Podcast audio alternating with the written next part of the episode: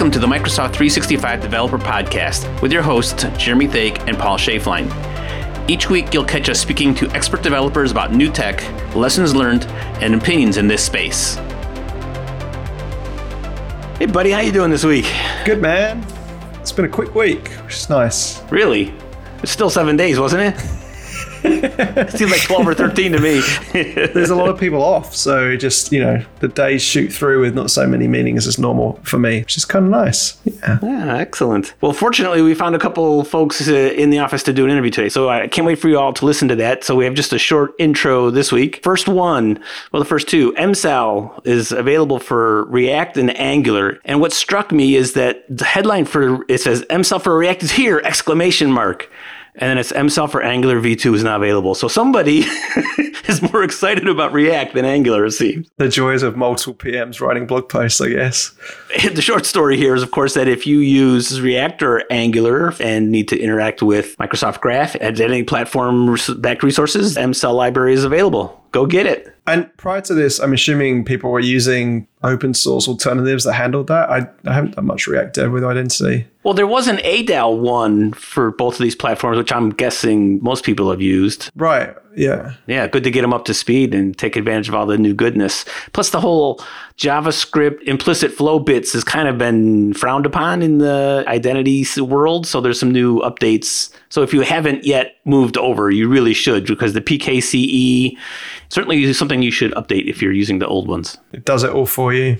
Yes. What did you find from the community this week? So it's not necessarily dev related, but if you are a developer and poking around, Darren Robinson has a post that is what he's calling the Azure AD User Account Federation Report. And he is using PowerShell to query Azure AD and figure out in which tenants your account is a guest. I mean, he's using other terms like federated and so on, but this is certainly something that would be interesting to people, right? Yeah. Either as a, where do I have accounts, or if you're an administrator trying to trim things up, that's great. And the other interesting bit in here is that he points to a PowerShell module called msal.ps, which is not a Microsoft thing, so don't confuse it, but someone has wrapped the msal.net in PowerShell commandlets. So great to see that if you're writing PowerShell things. Now, obviously, if you're using the PowerShell module for Microsoft Graph, you don't need it. But if you're doing other stuff, this is a great way to go. And I thought I recognized his name. He's based in Australia. He used to work for Cloud KL. OUD, clever name, which is now Telstra Purple for Aussies out there. So, yay.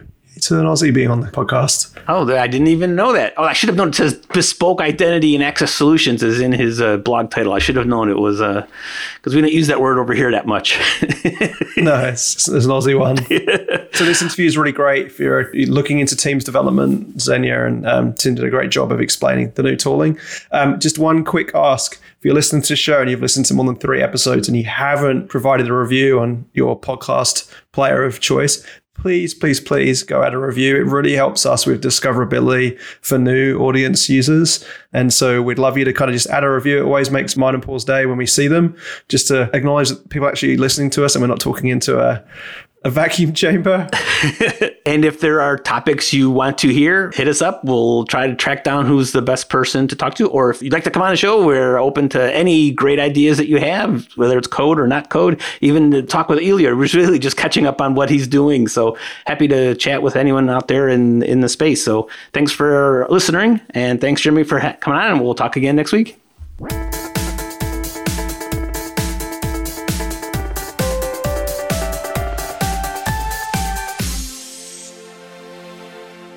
This week on the podcast, I'm delighted to welcome Tim and Jenya. Welcome, folks. Thank you.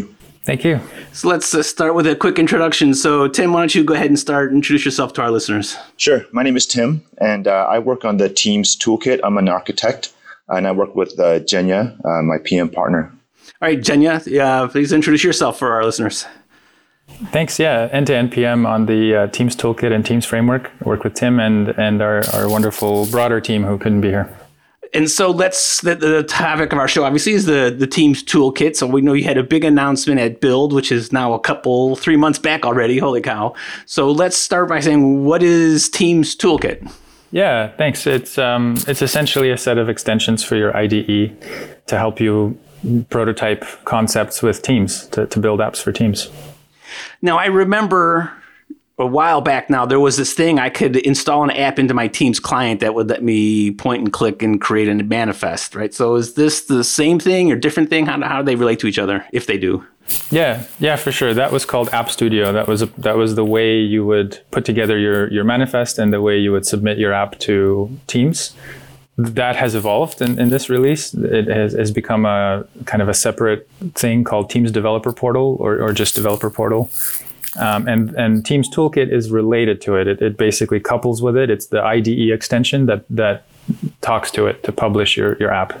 So historically, if we, for those that have been doing Microsoft 365 development for a while, back in the day, we worked with Chacks Chandran, who was also in this same org, kind of under, I guess there's some new faces now, but the notion of like file new in Visual Studio to, pick a SharePoint package or an Office add-in package, and then like all the magic happened under the covers to put the right files in the right places. And then when you build it, it would produce a package at the end that you would go put in a SharePoint farm. So is that the same principle? Is that you're trying to like hide a lot of the moving parts of manifest files and all the files that the Teams app would need to be able to deploy it in an environment? Or... Yeah, I think the ethos is right. Developers expect to start stuff from their IDE. Certainly, I wouldn't say that we're explicitly trying to hide too much. I think we're just trying to accelerate you towards getting your app running. We know there's a lot of hurdles on the way. Setting up auth, setting up how you're going to host, and there was never an easy way to launch your app in Teams from the IDE. So those three things we've kind of combined in the toolkit. You start with a template.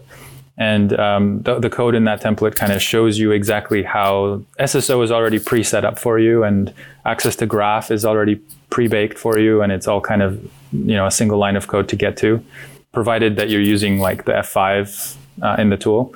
And finally, as soon as you create a new project, you can just hit F5 like you're used to, and it launches Teams and you get hot reload and all the stuff you're used to. Back in the day, the F5 experience was always the first thing that was built. And then we got little bit finer details later. You guys are flipping it on its head, right? So I can certainly get that. Yeah. Now, you said, I'm guessing on purpose, you said IDE at the beginning. So what IDEs is this available for? So first of all, we should also make sure we call out that we're in preview. We're not really like a GA product quite yet. We're super raw. There's a lot of work left to do. Visual Studio Code and Visual Studio are the two IDEs we support today.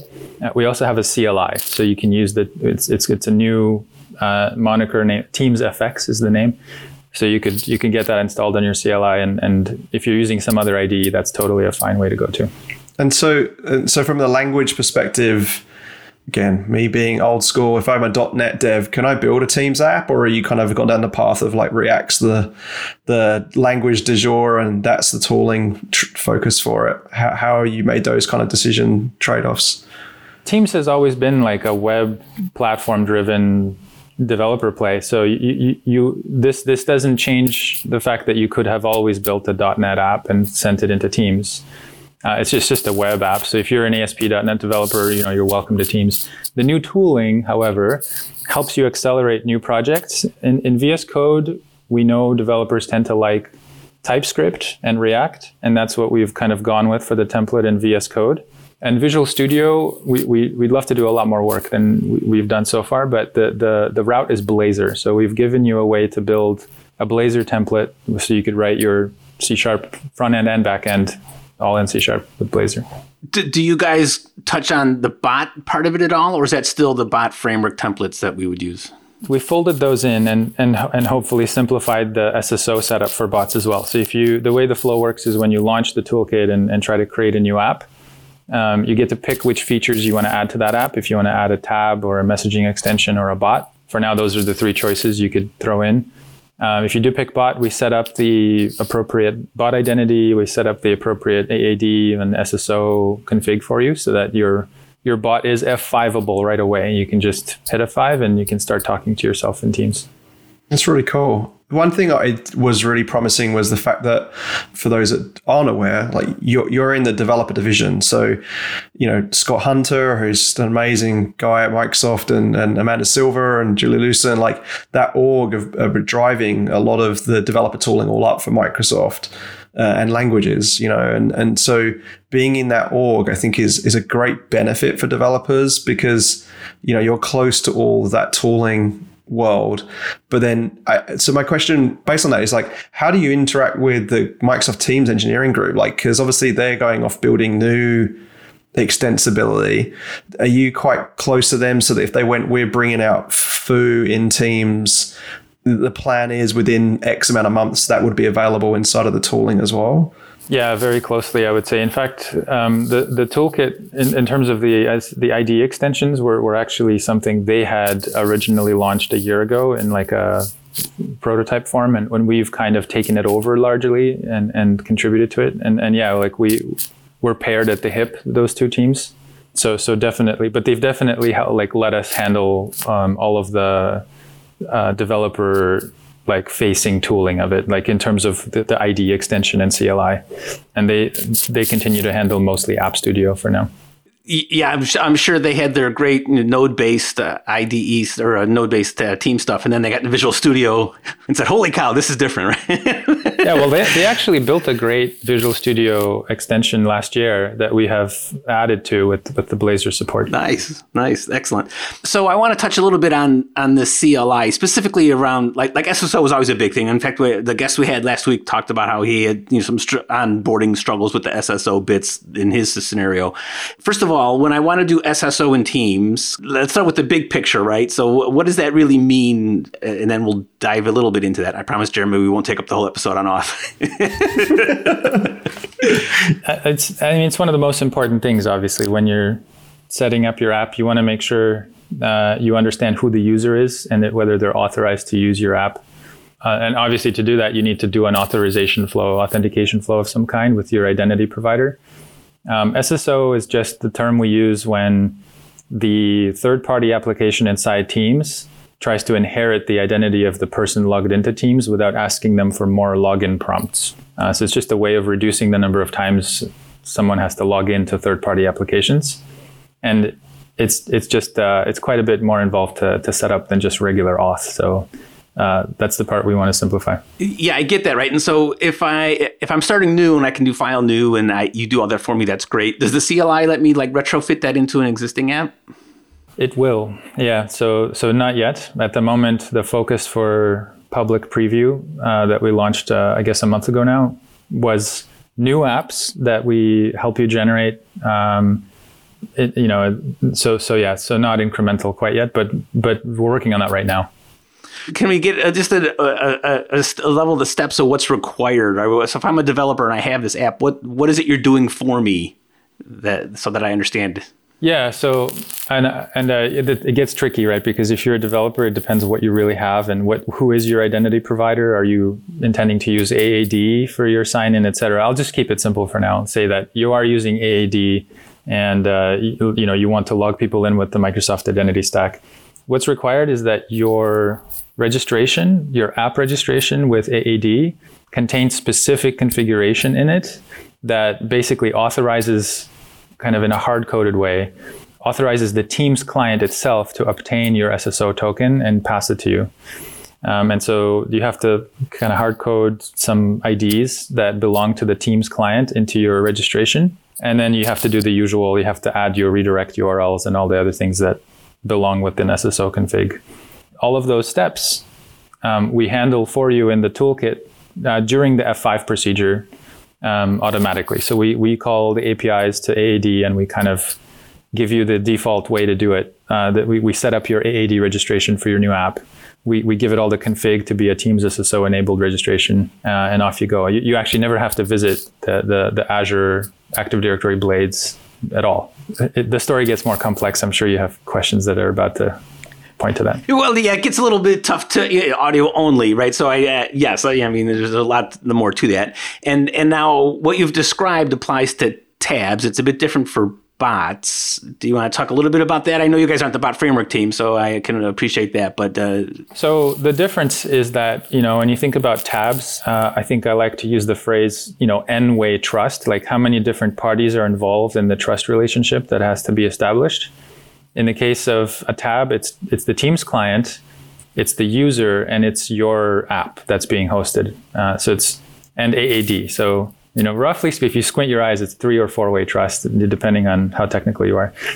The extra bit that happens with bots is that there's now a bot service in between essentially Teams and your bot, your app.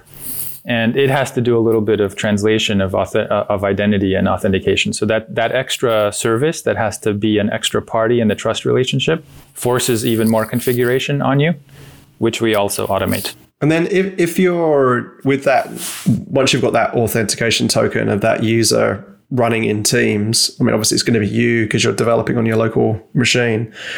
You mentioned the graph capabilities. I'm assuming you're using Microsoft Authentication Libraries or MSAL for each language that you support. If I wanted to call calendar.read permissions, have you got ways that you can do that auth hop and get consent for those additional permissions as well? Is that kind of built in, or is that a separate flow you have to do within this tooling? Well, if it wasn't, I think we wouldn't be doing you any service, really. So yes, absolutely. The whole point is that the way I think about this is the SSO token actually is already some kind of authorization that represents a very limited set of scopes, basically, the default stack. And then talking to Graph involves basically exchanging that token for a broader one that contains more scopes. And you're typically expected to do that from a more trusted environment, such as a backend service that's behind your tab code, for example. And we do this for you in the toolkit. So when you set up a new project, we throw in a Azure function for you, which also automatically deploys. So we have kind of a single command deploy procedure where you can just take all the components and they all get sent up to the cloud into the right slots. That Azure function handles the token translation or the escalation of rights on that token kind of for you. And you specify what scopes additional that you want somewhere in your manifest or directly in the call that you want to make. And our Azure function does the right thing and kind of tries to encapsulate. I don't want to say hide, but it tries to contain some of this. That's just the on behalf of flow, right? There's nothing unique, I'm guessing. Yeah, we do the on behalf of flow, and I believe we also support the app identity flow. I forget the right name. Tim, maybe you can help me with that. Client credential flow. Yeah, just there's like 8 different ways of explaining that. We need to get better at Microsoft at having one way of talking about it. So Tim, on that perspective with the architecture side, with you're deploying to functions, what other moving parts does it push up into the cloud as part of that? Like, is it using app service or anything like that as well? Or yeah, the only thing that we push up for you behind the scenes is this on behalf of a service, primarily to simplify the auth flow for you. Otherwise, you have a choice, right? Like in our toolkit, like Jenya mentioned, we allow people to select different types of Azure resources as part of their application. We support Azure Functions today, we support Azure SQL, and we support APIM. In the future, we'll support additional Azure resources, but these are all kind of like packaged together for you and deployed and managed by the toolkit. And I think Jenya kind of hit on the idea, which is the idea is to make it simple. Mm-hmm. We don't hide it from you in the sense that it's not a black box that you can't inspect. It's all code that we generate for you. You can check it into your GitHub repo. You can see it. But the toolkit generates it for you and automates on top of that so that you get a really great developer experience, like kind of like a one-click F5 and all the parts of your app are deployed and working.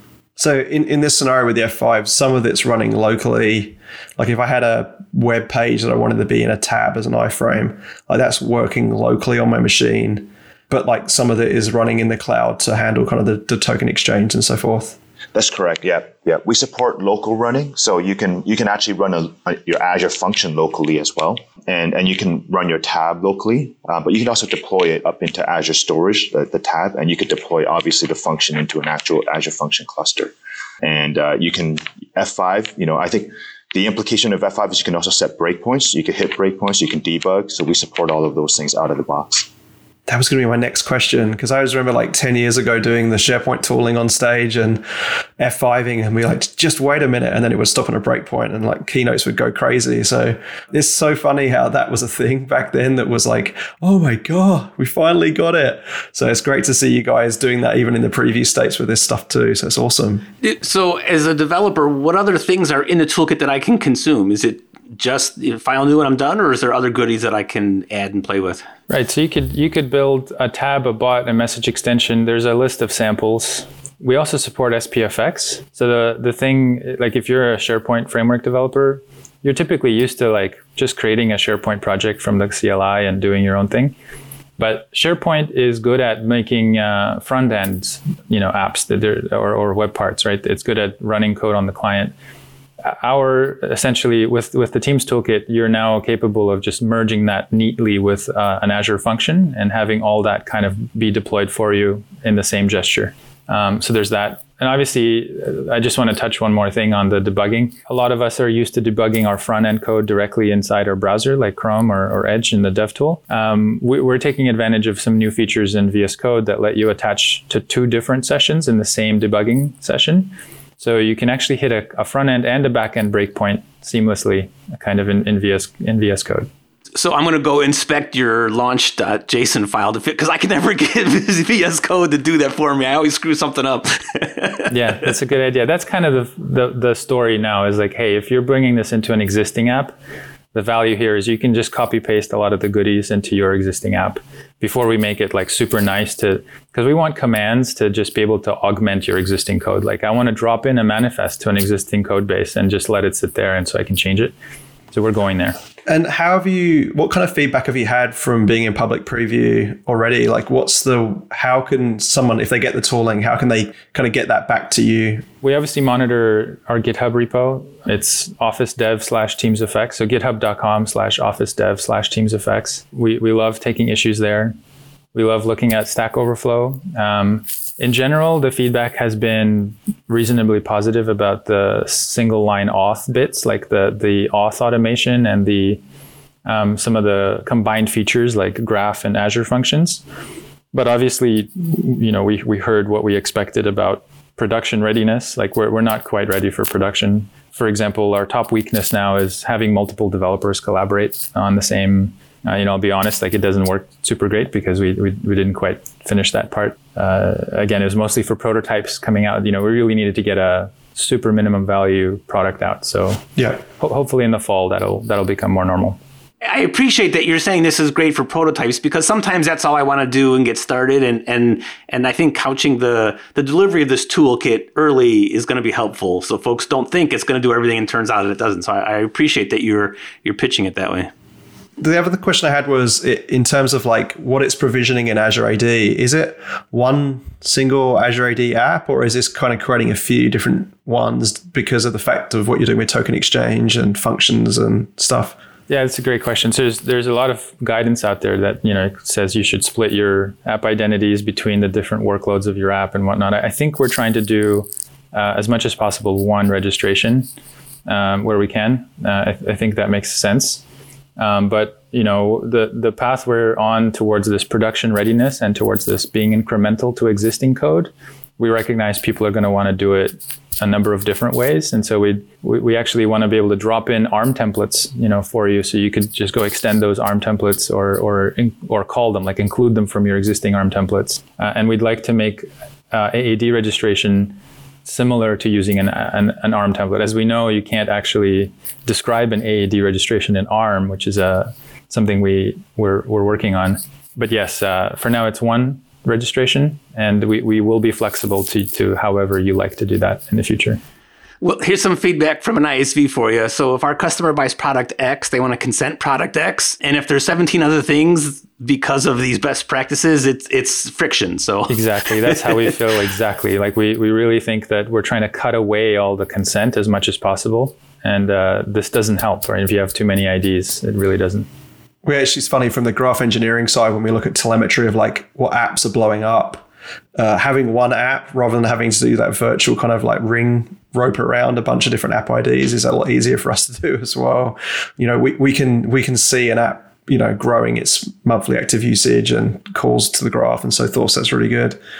One other thing around this notion of F5 and debugging and pushing locally to your own Teams environment is the vision, or is it there already, that you can package this thing up to hand to a, you know, a production environment to be deployed with inside of that tenant? Is that kind of the plan? Like, where does your tooling stop and another process begin? Yeah, that is definitely the plan, right? Like our goal is that Jenya mentioned that we will be supporting ARM templates. And so our tooling is targeted towards pro developers who have all of these additional tooling in place, CI/CD pipelines and so on and so forth. And so when you use our tooling to generate a project, you can take that and use Jenkins or GitHub Actions to deploy it.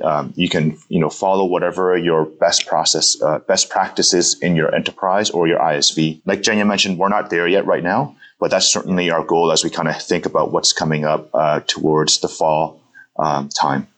The source code is what you hand off, right? For now, like you just give them the project, and then they would open the project in the same tooling and use the same commands to deploy to a different environment using their credentials. You would sign into either the tooling or the Teams FX CLI or the VS Code extension. So handoff happens over the code. But yeah, future will be CI driven, ARM driven. That's really neat. And how does this tie into the developer portal that you talked about at the beginning of the show? Obviously, the evolution of what App Studio was and that aspect. What's your kind of link into that? Yeah, so as obviously, whether or not you're using the toolkit, you have to tell that Teams Developer Portal about your app. If you're trying to publish it, you have to say, once you've determined what your URLs are going to be, you know, in production or in whatever environment, like how your tab is to be reached and what is your public bot ID, those items have to be submitted through that manifest to the Teams Developer Portal for your app to exist in Teams. The toolkit calls those APIs for you. So you don't have to worry about going to the developer portal if all you're doing is either pressing F5, which, by the way, to press F5, you do have to call, like the toolkit does have to call the dev portal to create what we call a private developer scope just for you and put that new app just into that scope so only you can launch it. Then you can share it subsequently, putting other developers in. But yeah, we call the APIs with Teams Developer Portal. You don't have to actually go there, but you're still free to go there and check out, you know, the settings in your app, and you can even tweak them. But the interface between the pro code and that UI in the browser is that the next time you deploy, from code, the code will clobber the settings in the UI. So right, because you're going to pave over it. Yeah, you're going to want, if you made some tweaks there, you're going to want to copy paste them into your Git and then version up and then deploy and clobber it. What's your philosophy on versioning as well, then, Tim? Like with the manifest files, is an F5 are you gonna auto increment the manifest file if there's changes, or are you kind of leaving that up to the developer to do as they choose to, you know, version up their foo app in Teams? Yeah, currently we're going to leave it up to the developer to do. Yeah, I think one thing that's kind of important to kind of maybe summarize that previous discussion is really our view of the world is that source code is the source of truth.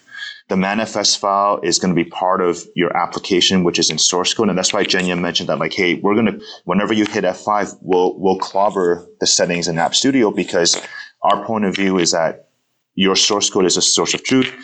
That way, your manifest file can participate in all of the different dev processes that you have. You can issue PRs against it. You can have a dev version, a test version, a prod version. You can do all of these things that you're used to doing as a developer, and then our tooling helps ensure that what's reflected in App Studio is what you desire as described in your source code.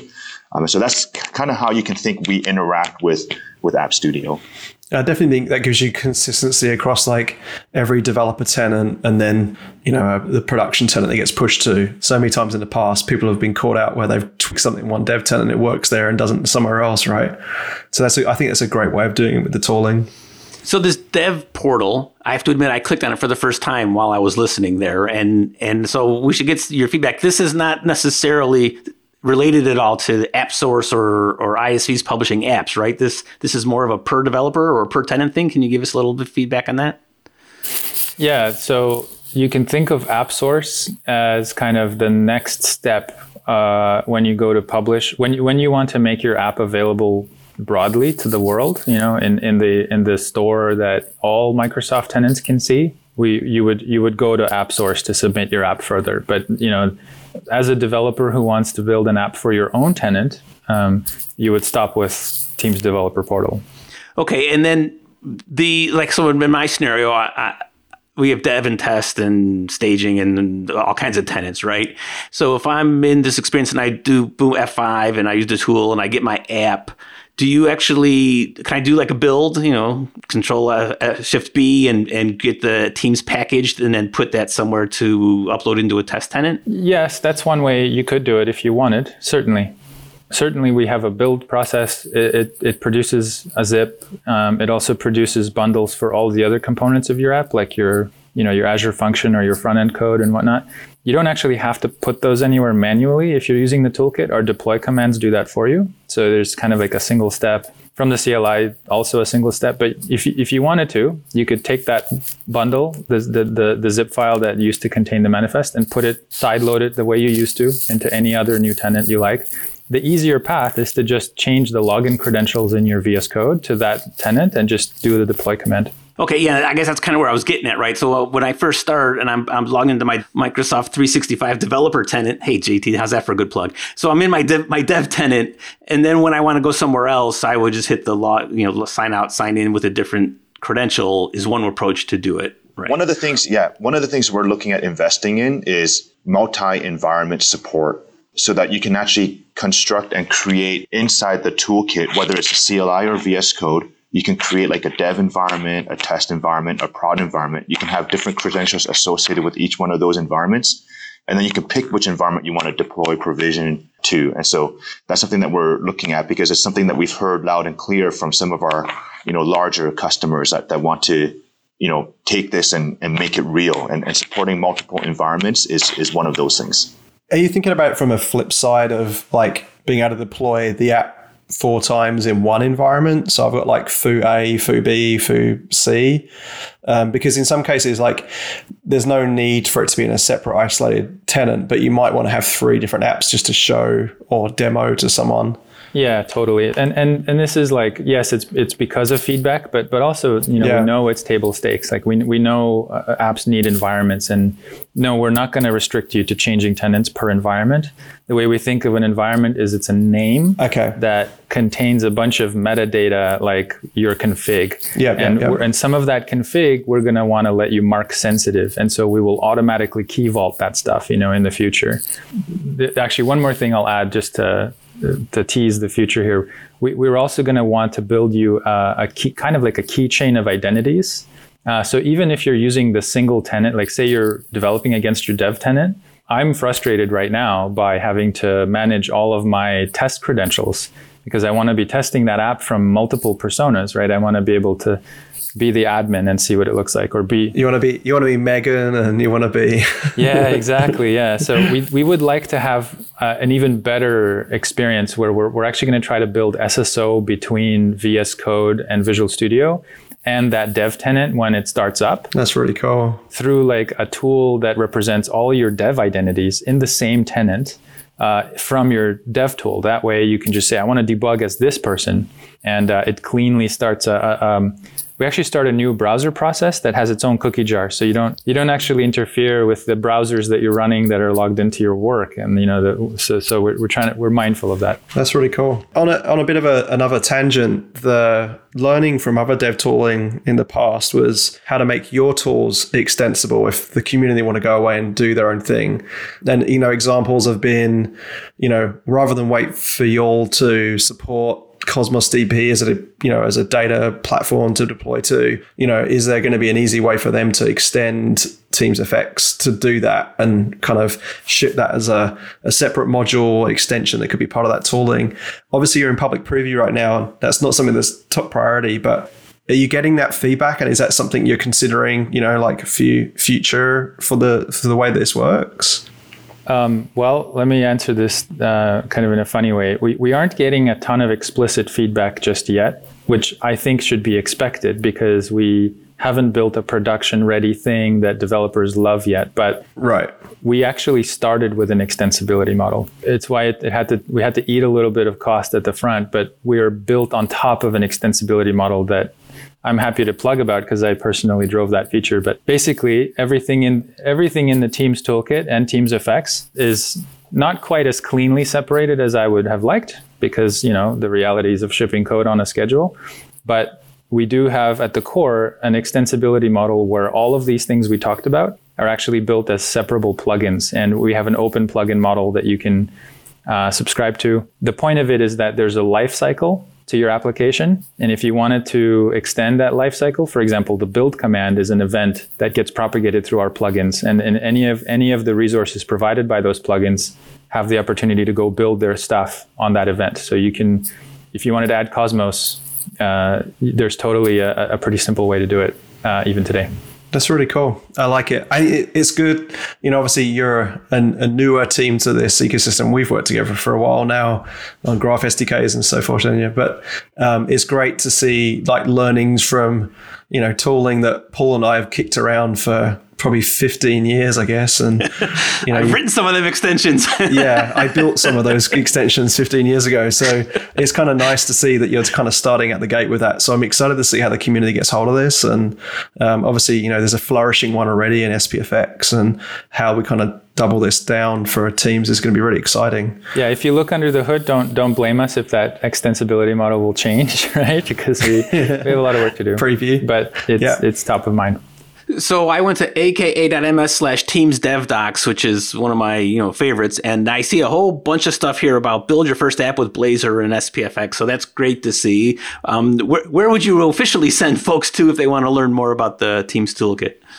I think you're in the right place. As a matter of fact, if you're on the Teams developer docs and if you're in the getting started section, that is how you would start. But it depends on you as a developer. Like, me personally, I go to the extensions marketplace in VS Code and I start there.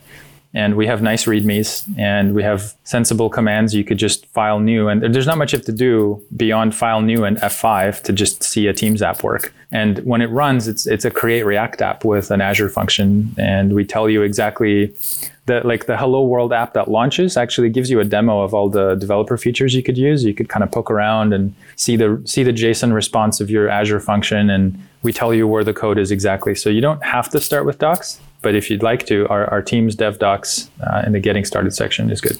And you are obviously early, so we expect feedback. Where should folks go to provide that feedback to you? Yeah, the direct, very direct feedback is our GitHub issues list. It's behind, that repo is linked from NPM and under Teams FX, the NPM package. Or from the marketplace, the extension has a link to the GitHub. But if you search GitHub Teams FX, you'll find it under the Office Dev org. So GitHub/OfficeDev/Teams FX. Our issues are a great place to go. And of course, Stack Overflow, we're monitoring that for Teams Toolkit tags and Teams and stuff. So those are the two best places, I think. Thanks so much for coming on. I really appreciate it. It took us a while to get connected, but I'm glad we both persevered and got together. It's been great information. Looks forward to kicking the tires. Yeah, thank you so much. Yeah, I mean, I'm excited. It's great to see so much focus on this from a tooling perspective. I think having the ability to get up and running quickly and build a Teams app is going to help enterprise devs and ISVs just to kind of, if they've got a cool idea, to go try and spike it and not be a painful experience. So congrats on this. I think it's really exciting that DevDiv has taken this on, and excited to see this get to GA pretty soon, hopefully. Yeah, folks, anyone who's listening, if you have feedback or ideas or suggestions or concerns about anything you heard, please go to our issues list and just tell us with a feature request what you like. We do monitor closely, and I know I do a lot of work just reaching customers directly, so I'd love to talk to you. Great. Well, have a good rest of the week, folks, and thanks for jumping on. Thank you. Thank you.